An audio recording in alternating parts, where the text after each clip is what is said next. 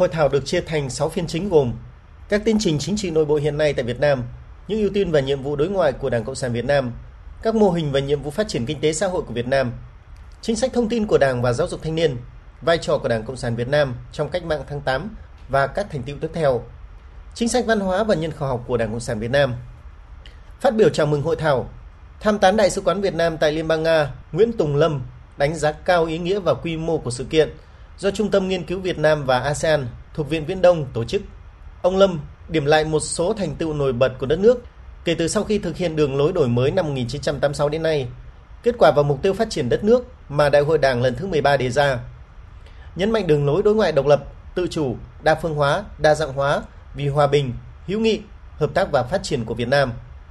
Tại hội thảo, Giám đốc Trung tâm Nghiên cứu Việt Nam và ASEAN thuộc Viện Viễn Đông, Viện Hàn Lâm Khoa học Nga, giáo sư, tiến sĩ khoa học Vladimir Mazerin cho biết, Đại hội Đảng lần thứ 13 được đặc biệt quan tâm bởi đây là một sự kiện quan trọng trong đời sống chính trị xã hội tại Việt Nam, diễn ra 5 năm một lần, và giới chuyên gia, học giả Nga hiểu được vai trò quan trọng của Đảng Cộng sản ở Việt Nam. Tiến sĩ Vladimir Mazerin nhấn mạnh, Đại hội 13 đã quyết định chiến lược phát triển kinh tế xã hội của Việt Nam trong 10 năm tới và chiến lược dài hạn phát triển đất nước tới năm 2045. Đây thực sự là một bước trưởng thành của Đảng về mặt lý luận và thực tiễn khi đặt ra nhiệm vụ trong dài hạn.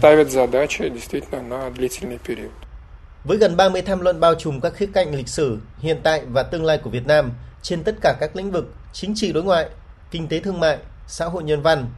Hội thảo sẽ góp phần tăng cường sự hiểu biết giữa giới chuyên gia, học giả và người dân hai nước, đưa ra những khuyến nghị góp phần thúc đẩy quan hệ đối tác chiến lược toàn diện giữa Việt Nam và Liên bang Nga ngày càng củng cố và phát triển.